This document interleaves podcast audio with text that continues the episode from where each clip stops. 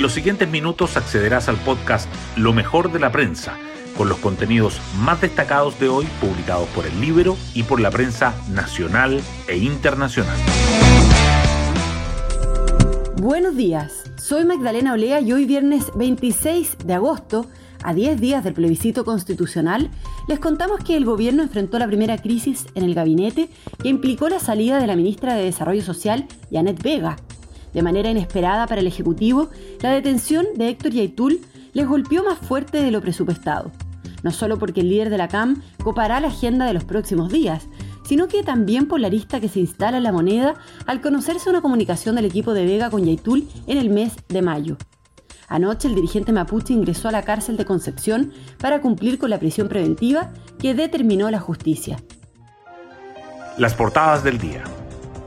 La detención de Héctor Yaitul y sus repercusiones, incluida la renuncia de la ministra de Desarrollo Social, acaparan los titulares.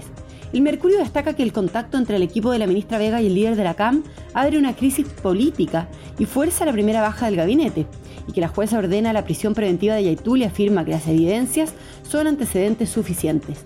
La tercera resalta las tensas horas de Boric que terminaron con la renuncia de Vega y que el líder de la CAM fue formalizado por cinco hechos y trasladado a la cárcel de Concepción. El diario financiero subraya que los atentados en la macrozona sur obligan a las empresas a replegar sus operaciones y que hay una crisis en la moneda a 10 días del plebiscito. La cita electoral del próximo 4 de septiembre también sigue presente. El Mercurio remarca que el rechazo intensifica su búsqueda de apoderados y el apruebo alista un masivo acto de cierre, aparte de las entrevistas al abogado Luis Cordero, quien dice que todos hemos hecho las cosas mal, y las cartas que están sobre la mesa para el escenario post-plebiscito. Las noticias internacionales igualmente sobresalen. El Mercurio señala que el presidente de Argentina desata una polémica al asociar la muerte de Nisman con el fiscal que indaga Cristina Kirchner, mientras que la tercera informa sobre la alerta en la planta nuclear de Zaporilla. Sufre la primera desconexión total de su historia.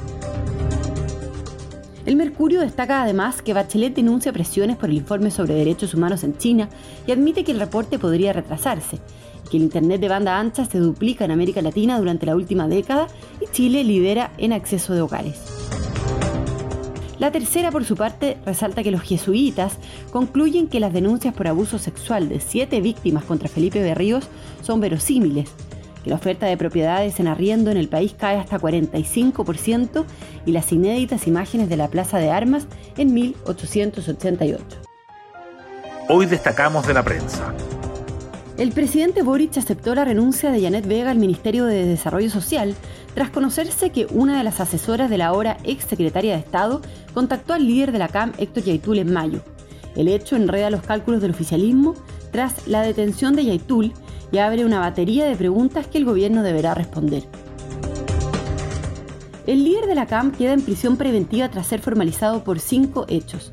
Entre las imputaciones se encuentran dos ataques a fundos y varias declaraciones que según la Fiscalía dan cuenta de la reivindicación de acciones delictuales y la defensa de métodos violentos, lo que es sancionado en Ley de Seguridad del Estado. La jueza ordenó que el comunero mapuche cumpla la medida cautelar en la cárcel de Concepción. Hay atentados y protestas por la detención de Yaitul pese al despliegue del gobierno. Grupos violentos atacaron una faena en Capitán Pastene, quemando seis máquinas y seis vehículos en momentos en que el líder de la Cámara ha trasladado a Concepción. El subsecretario del Interior, quien viajó al sur junto con la ministra de Defensa, afirmó que van a usar todas las capacidades para garantizar seguridad. A puertas del plebiscito, el Comando del Apruebo organiza 15 apruebazos y un cierre masivo. Además, la expresidenta Bachelet aparecerá en la franja e insisten en gestiones con Lagos. En el rechazo, en tanto, intensifican las gestiones ante la falta de apoderados. No llegan al 50% de las mesas. Otras noticias. Bachelet denuncia presiones por el informe sobre China y admite que el reporte podría retrasarse. A menos de una semana de dejar el cargo de alta comisionada de la ONU para los Derechos Humanos, Bachelet hizo un balance de su gestión y reconoció la presión tremenda por la publicación del informe sobre posibles abusos del gobierno chino contra minorías uigures. La investigación de los jesuitas determina que las denuncias contra Felipe Berríos son verosímiles por actos de significación sexual de distinta relevancia que habrían afectado a siete mujeres jóvenes y adolescentes. El sacerdote, mediante un comunicado, insistió en su inocencia. La coordinadora secundaria revolucionaria convocó una nueva jornada de protestas, llamando a parar los liceos, exigiendo condiciones mínimas para estudiar y acceso universal a todos los niveles de enseñanza. Hubo disturbios frente al Liceo Aplicación y el internado Barros Arana, entre otros lugares de la capital, y quemaron una micro. Y nos vamos con el postre del día. Niman tiene un arranque de lujo en el Tour Championship.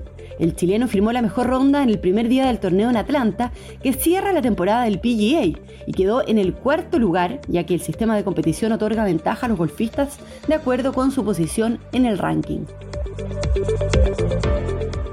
Bueno, yo me despido, espero que tengan un muy buen fin de semana y nos volvemos a encontrar el lunes en un nuevo podcast, Lo mejor de la prensa.